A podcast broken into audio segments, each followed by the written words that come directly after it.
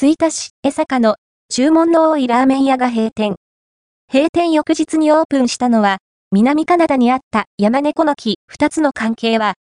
江坂にある注文の多いラーメン屋が営業終了し、その場所に山猫の木が移転したそうです。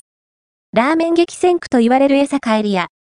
お店の入れ替わりも少なからずありますが、新しいお店がオープンするのは楽しみでもありますね。2024年1月31日のお昼の営業が最後となった注文の多いラーメンや食べログなどでの評価も多くお客さんで賑わっていた印象でしたので、閉店のお知らせはとっても残念です。ただ、その翌日2024年2月1日からは、南カナダにあった山猫の木が移転してくる形で、新規オープンしています。もともと、注文の多いラーメン屋は、山猫の木の2店舗目という位置づけでオープンしている同系列店です。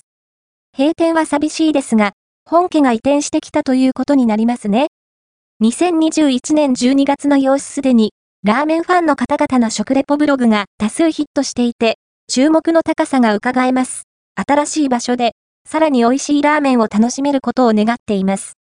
はちみつキャベツ様、レッドフォックス様、情報提供ありがとうございました。